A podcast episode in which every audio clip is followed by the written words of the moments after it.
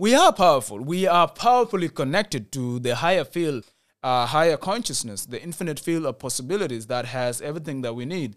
You are only limited by the magnitude of your thinking, magnitude of your alignment with the infinite field.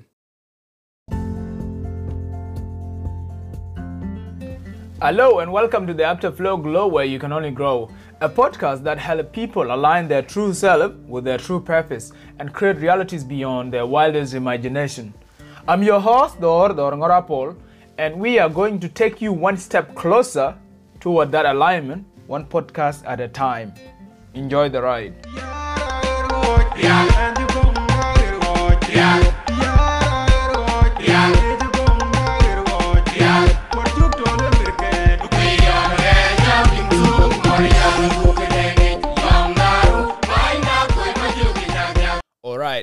we are back this week talking about a topic that has been chewing me up lately because I've left it on a hold for a little while now. And the topic is reality. What is reality? Does reality exist? Before I dive into the topic of reality, I want to make a distinction between the world and the earth. And I want to make this distinction because I will be referring to them simultaneously throughout. Have you ever wondered what's the difference? Essentially, the earth is the soil, the plant, and all the physical aspects that are tangible in this realm that we are residing in. And the world is a dimension of existence. It is our global perspective, our relationship, and conscious coexistence on earth. If you haven't quite grasped the difference yet, remember that the world is a perspective based construct and the earth is a physical construct. So we might be living on the same earth, but totally in a different world. You might ask then, what does that have to do with reality? Well, everything. Everything because I believe reality has exactly those two components the physical and mental construct. Majority of people, when they refer to reality, are actually talking about physical realism, physical reality. But much of what control our life, our choices, is the perspective-based construct. So this raises the question: Is there an absolute reality? Well, I don't think so. I don't think there is an absolute reality. There is no such thing called total realism. It is the consciousness that create reality. So, in another word, reality is a construct based on our consciousness. Let me repeat that. Let me let me repeat that. It is the consciousness that create what we call reality. So, reality is a construct based on our consciousness. About a couple of weeks ago, right, while bushwalking, I had epiphany about a perfect example that might help put what I'm saying into perspective. I'm going to take you on an imagination tour. So let me take you on imagination tour. Now I want you to think about this. Think about one particular city, one particular country, or a place that you like to visit, a place you have always wanted to go. Let's pick Zanzibar, for example. Zanzibar in Tanzania. I like Zanzibar. Let's pick Zanzibar. You have heard a lot about Zanzibar. You have seen pictures and videos but you haven't quite been there yet to smell the aromas and taste all the goodies of Zanzibar. However, based on the information that you have been fed, based on the information that you have gathered so far about Zanzibar, you have formed an image. In your mind, Zanzibar is real, but not quite yet because it is just a simulation at this point. And if you compare this to a person who live in Zanzibar or a person that have been to Zanzibar, they have a complete alignment, the complete alignment of the physical and mental construct of, Den- of Zanzibar. And as for a person who have been there and no longer live there, their image may or may not be distorted depending on how long it has been since the, their last visit to Zanzibar. But still, theirs is the closest compared to you who have never been there, right? And at this point, you have an incomplete image. This means that Zanzibar is not earthly real for you. And then let's say, alas, let's say you have decided to align these two images. So you pack your bag, get into your car, make your way to your local airport, and get into the plane, and off you go. After some time in the air, you arrive at Zanzibar Airport. Here is what is happening.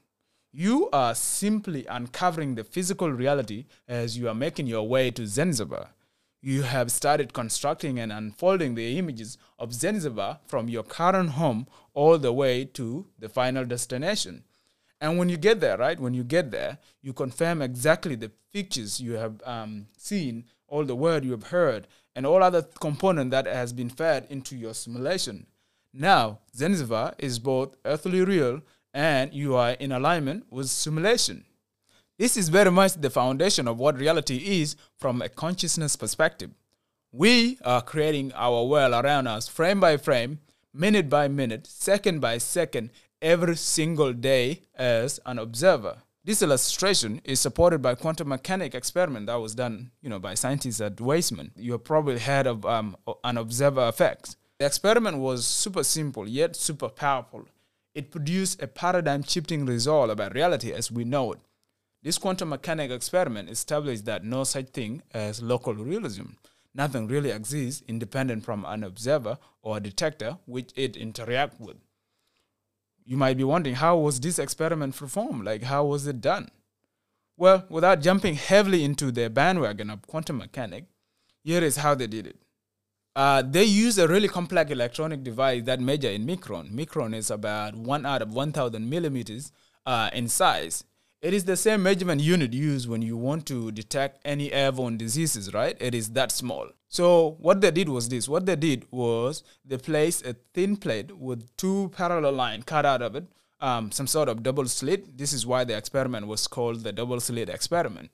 And they started to, in a control chamber, they started to fire a current of electron toward this plate. Um, and on the other side of the plate was this highly sophisticated electronic detector observing electron that made it through the gap. And just like in water wave, the electron that came out of um, on the other side of the double slit plate were producing new ripple pattern because they were overlapping with one another. This new pattern is what they call interference pattern in quantum mechanics. But here is the interesting part. What this what they found was that the observer, what they call quantum observer, basically the electronic detector which was um, placed on the other side of the opening to simply record the pattern of the passing electron, what scientists found was that by just being there, by just being present on the other side of the opening, it was influencing the interference pattern. It was causing pattern to change as electron wave passed by.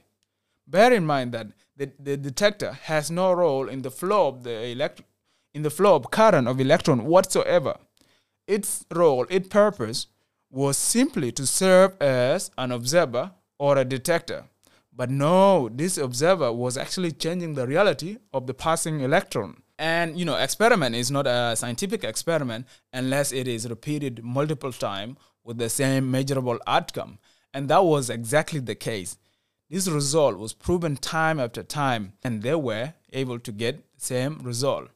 They even went extra further. They went and tested the observer's ability to detect the passing electron by changing its electrical conductivity or by changing the strain of current passing through it.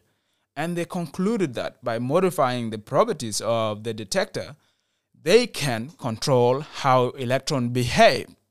This is impressive stuff. This is uh, mind blowing stuff. So, if you analyze this outcome, if you analyze this outcome, then it is fair to say that a state of something cannot exist entirely as it is without an observer influencing it.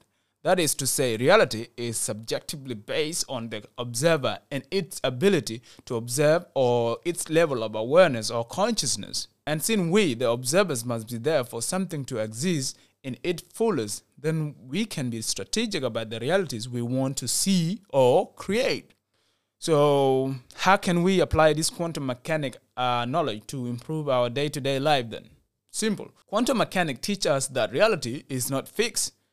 This remind this actually remind me of a conversation that I had recently with my dear friend Isham when I had him on the Afterflow Glow podcast.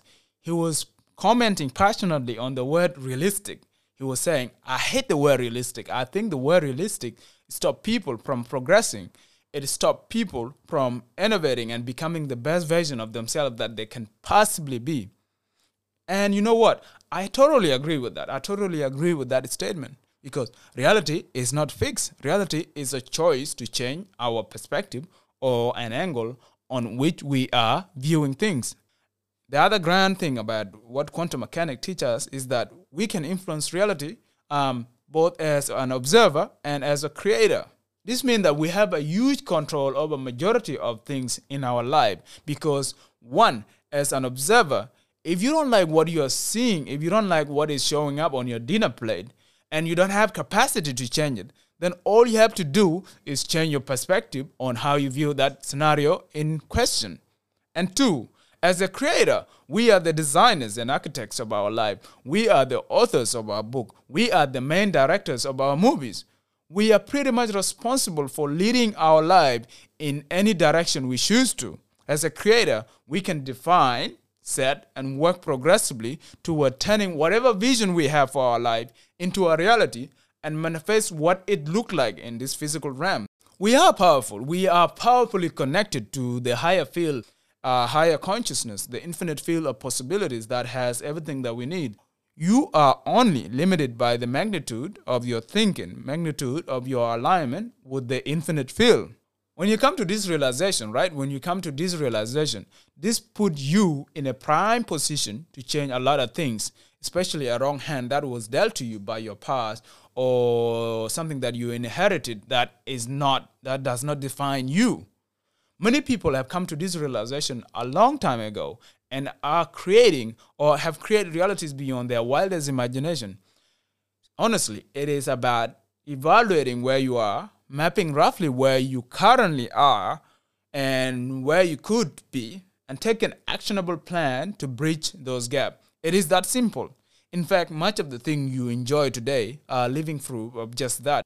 They are an example of things which were ideas once upon a time. They were vision in someone else's mind before the original creator turned them into reality.